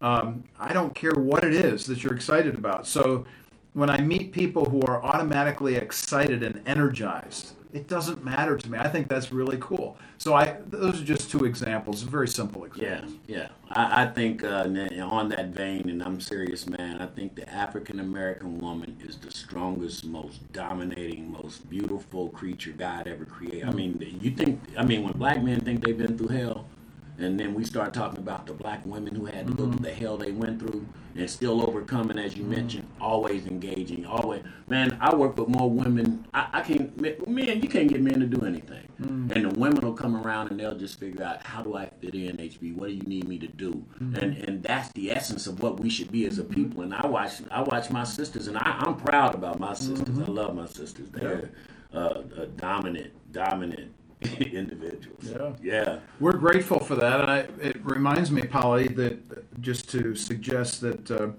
your experience, you know, stepping into Sierra, for instance, uh, that kind of opportunity that you've had. Uh, tell us about your response uh, when you meet African American women who are excited and passionate and so on about who they are and what they do. Well, a selfie stick started the whole thing. Here's, here's how it was. I went to a wedding of a dear friend of mine, uh, Reverend Samuel Murray. And again, I'm the only white person in the church, just about. And there was a woman standing there with a selfie stick, and she looked like she was having so much fun. And I thought, well, I don't even know what this is. So I'm I'm bold, and I don't mind walking up to perfect strangers. And so I walked up to her and I said, "Can you tell me what this is and how it works?" So she whirls around, she got us in a picture, and that's how we became friends. Mm. And then she had a radio show. That's the first time I've ever heard of such a thing. I want you on the radio show, and I thought, oh no, what have I done? So we just became friends, Mm. and it, it it had. There was no need to think about color. She was an exciting, interesting person. We may differ on all of these things you've just been talking about, but I don't give two hoots about politics, and you know what I think about football. I, I don't. I do not think about football. So I'm looking more who is the person? Mm. What are they about? What do they stand for? Mm. Um, I don't look for the things that can divide us. I look for the things that can unite us. There we And go. every one of us are going to feel the same emotions. Mm. There's no different. We bleed the same color. Yeah.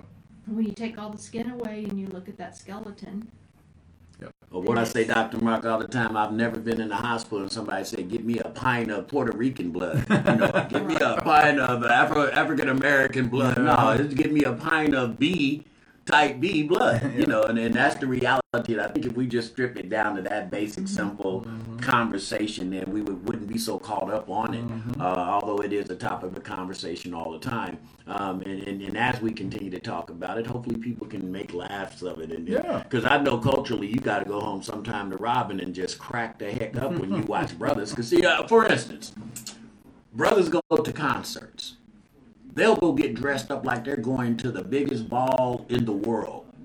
White guys will wear jeans and a, and a sweater, and they want to be as comfortable as they can be. And so when you go, I went to the uh, the Stevie Wonder concert, and it was at Banker's Life, and it was just the funniest thing. All kinds of people, all races of people, grandfathers with their grandkids telling them you got to come see Stevie Wonder. So I mean, the place was full. But that dynamic I just talked about was so funny. Watching all these different people from their culture come in and how they dressed and stuff. Because I mean, really, the brothers was dressed like it was the it, it was the annual event of the year. Mm-hmm. I mean, from fur coats to gay everything. and I'm thinking to myself, this is too funny, you know. And I just found oh. humor in it, just looking at this is what we do as a culture. This is what they do as a culture. And so what? But everybody, when Stevie Wonder started playing, none of that mattered. Yeah, 'cause none of the it music, mattered. yeah. The, the, the music made everybody just come together. But I was sitting watching people in their seats, and I said, "Look at this. This is too hilarious." you know. But those, I told you, those, I'm, I'm, you know, I don't take much from me. So those are the kind of things that just make me laugh and happy. One of my students, uh, I remember this like it was yesterday, talking about clothing. An African American man who I knew was uh, a pastor, and uh, he would come in all different kinds of colors of uh, suits. So you know, it could be red one week, uh, week, purple the next week, green. Oh, yeah. you know, all different kinds. And I said, "So how many suits do you have?" I was not ready for the answer. He has forty Yeah. suits in his closet. Yeah. 40 HB. Yeah.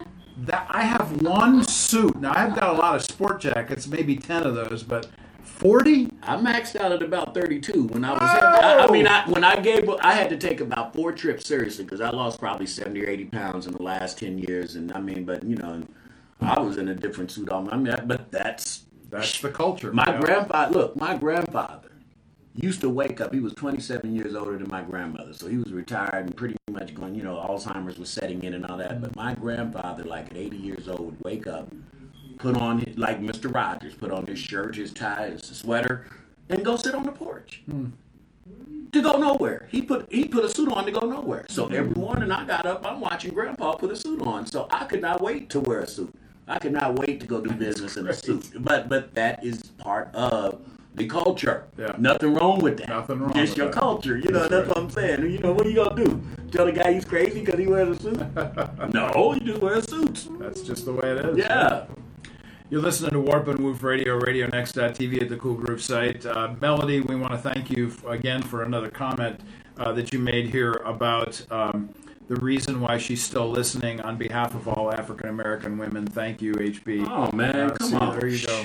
Yeah. So, Melody, we have to sit down and have a chat and, and uh, see what we can do about bringing you on the show.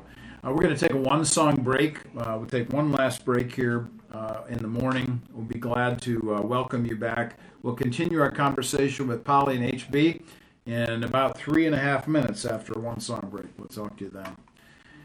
Facebook Live, we are still here. and Dr. Pingnan Shi, it is an old trick for the people in power to divide people by skin color, region, Oh, yeah. and religion. and Yeah. boxes on, on applications and all that. I mean, because my reality is this: if we wanted to really pick the best person that we think could run the country, then there should be no label. It should just be okay. Here's the top ten people that have their uh, agenda before the people. Yeah. You you'd be surprised at who would be running the country, and it would probably be a woman. Yeah. It would, I'm serious. It would probably be a woman because I'm, I'm gonna just tell you now. They're not driven by the power like men are, and, and what the public wants is just some, some equal land and some equal world to live in. I mean, this power thing has gotten out of hand, and so if we wanted anything, we take boxes away. We want the best person employed. We wouldn't have what's your ethnicity on the application. It wouldn't even matter uh, if you're really trying to hire the best person. Yeah. So you know, like Ping is right. You know, all the all the things that America's built on is to separate, divide, so the power system can stay in play. Yeah. That is, Just a comment here to Melody. Melody, uh, please do message me, uh, Facebook, uh, personal message or just shoot me an email at Eckel, E C K E L, 1957 at gmail. And uh, be happy to talk with you I about think you did good on this uh, impromptu thing. doing this man. thing. Yeah, yeah. Well, I'm still not very comfortable. I'm still sitting over here on pins and needles, you know. So, uh, you know, being an academic, I mean, that's you getting? well, yeah. Well, I mean, that, that means you're doing something. I mean, that means something. People are liking what you're talking about, right? If they're, if they're Yeah. feeding it in and keeping the comment, hey, that's a keeping the comments going. Yeah, yeah. Being in the in the educational world for so long, you know, you're you're driven by the structure and the order of what you do daily.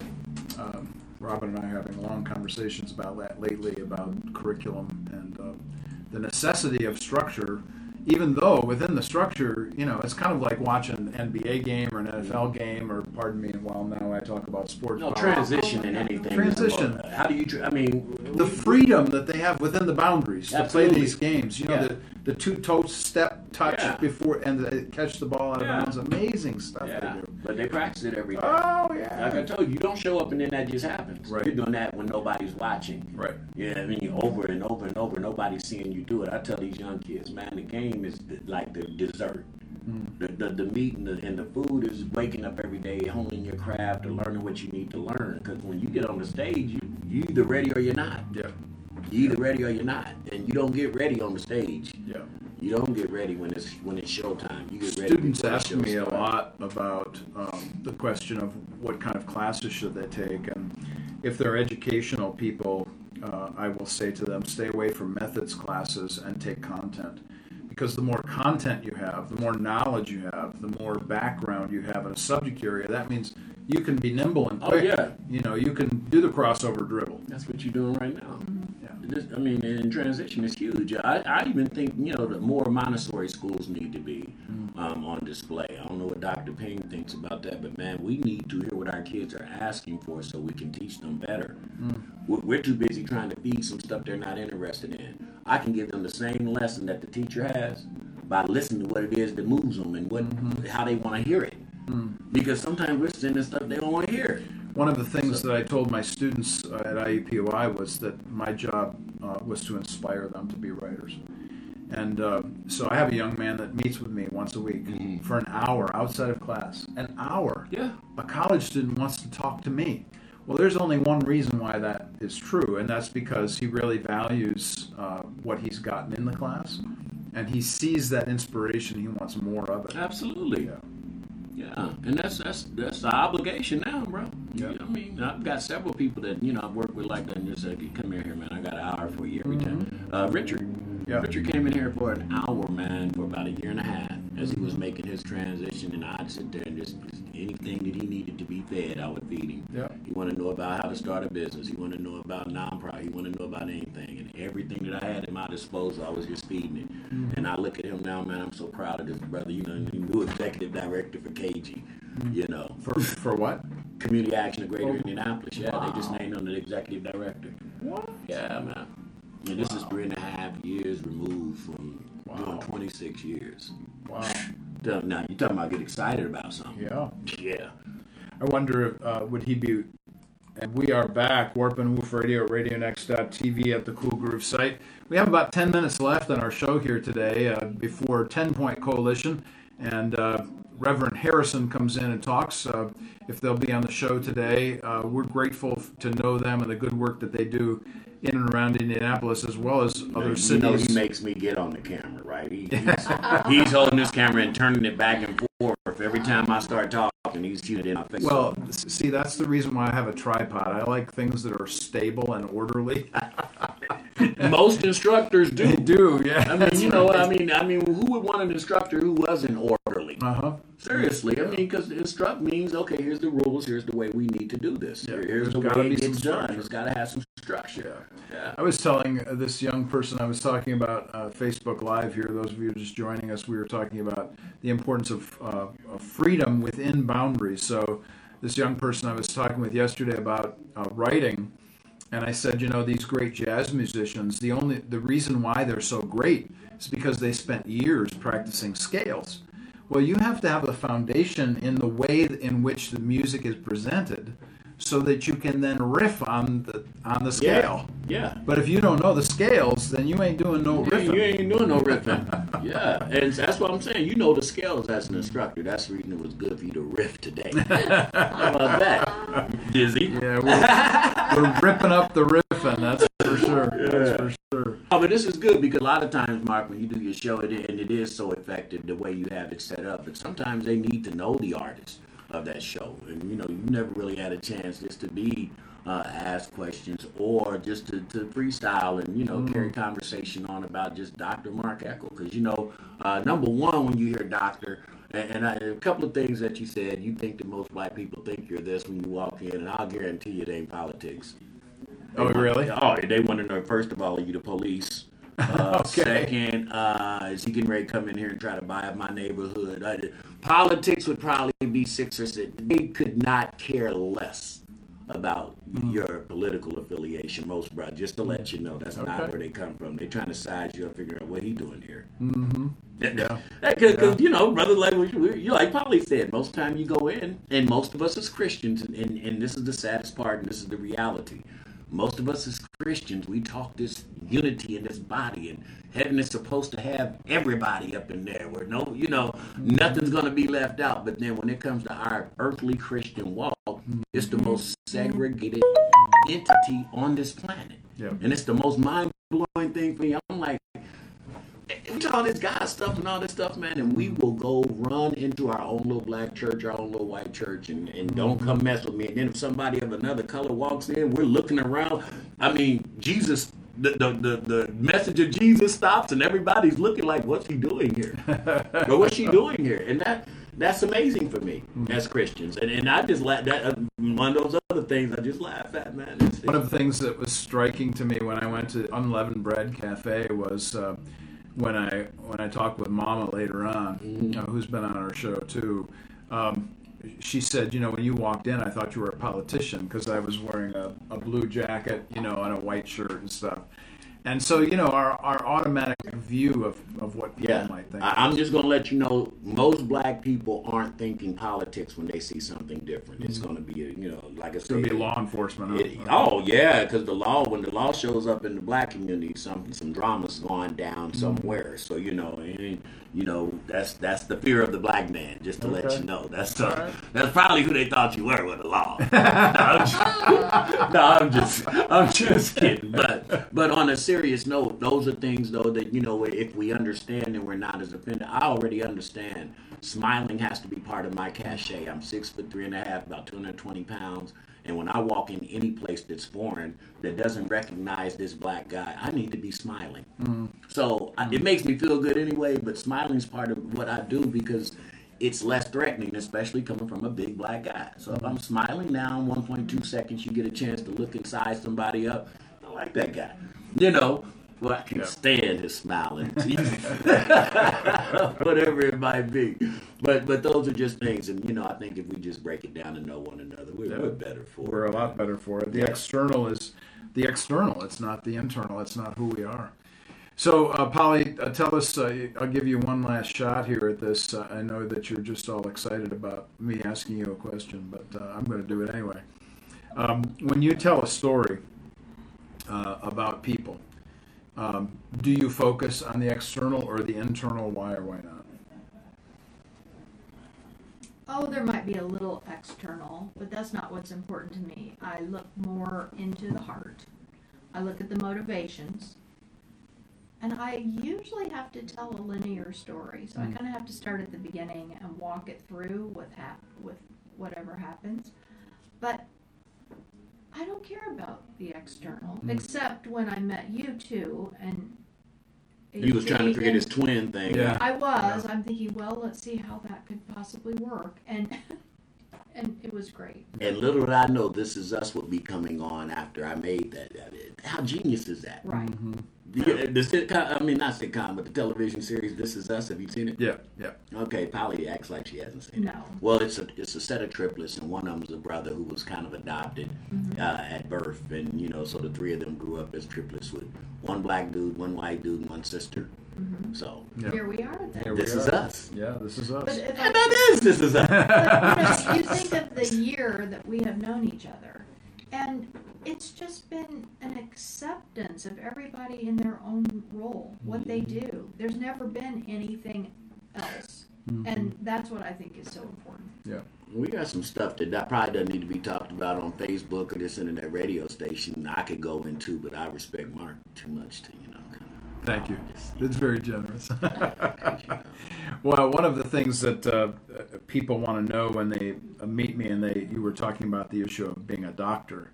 Um, one of the questions is, uh, is your doctorate in something that helps people? Yeah, yeah, I've absolutely. been, I've been asked that question, and I always laugh.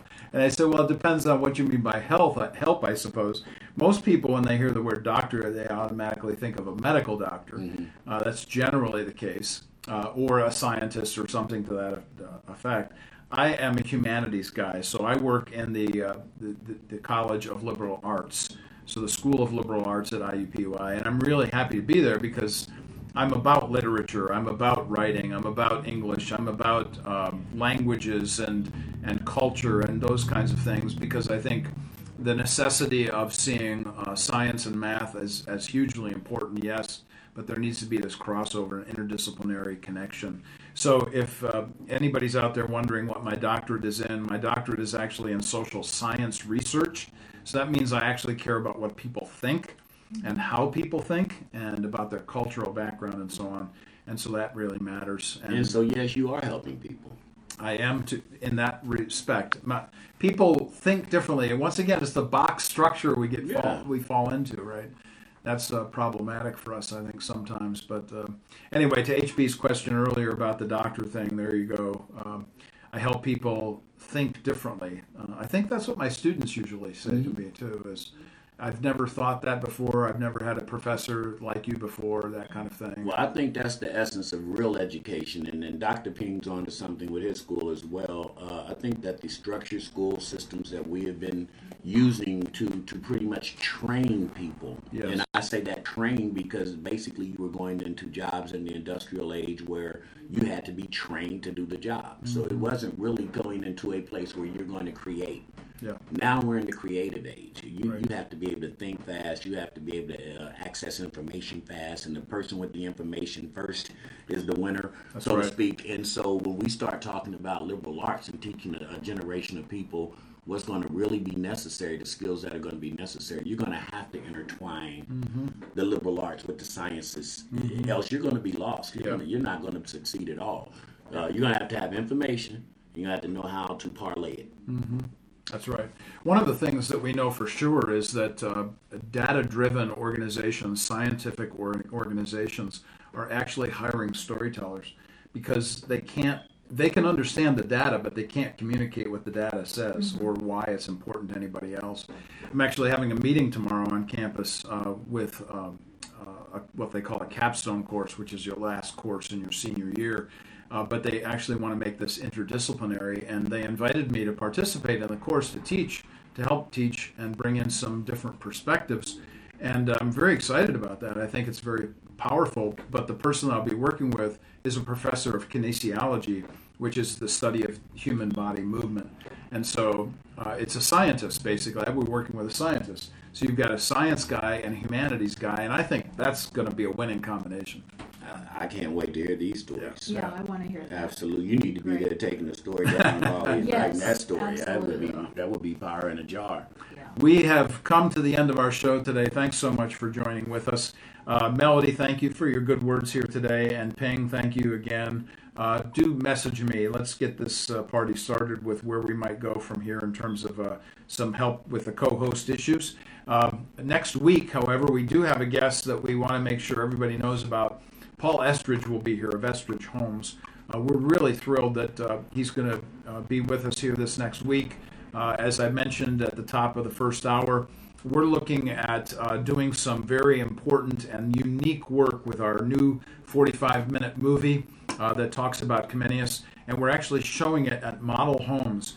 And Paul Estridge has uh, graciously opened two of those one in Westfield, one in Fishers. The next showing is the 5th of December, this next Wednesday evening. and we're looking forward to that in Westfield. If you have an interest in coming uh, to be a part of that, shoot me a message. Once again, my email is Eckel, E C K E L, 1957 at Gmail, or I'm all over social media. Just shoot me a message at LinkedIn, Twitter, or on Facebook. Polly Riddell, thank you so much for joining with us here today and answering a few questions. I lived through it. You great. lived, you lived through it. What a way to say that. And HB behind the camera, thank you again, brother, for being with Always, me. man, always. We're going to uh, break here for uh, 10 Point Coalition coming in next. You've been listening to Warp and Woof Radio at RadioNext.tv at the Cool Groove site. We'll be back again next week.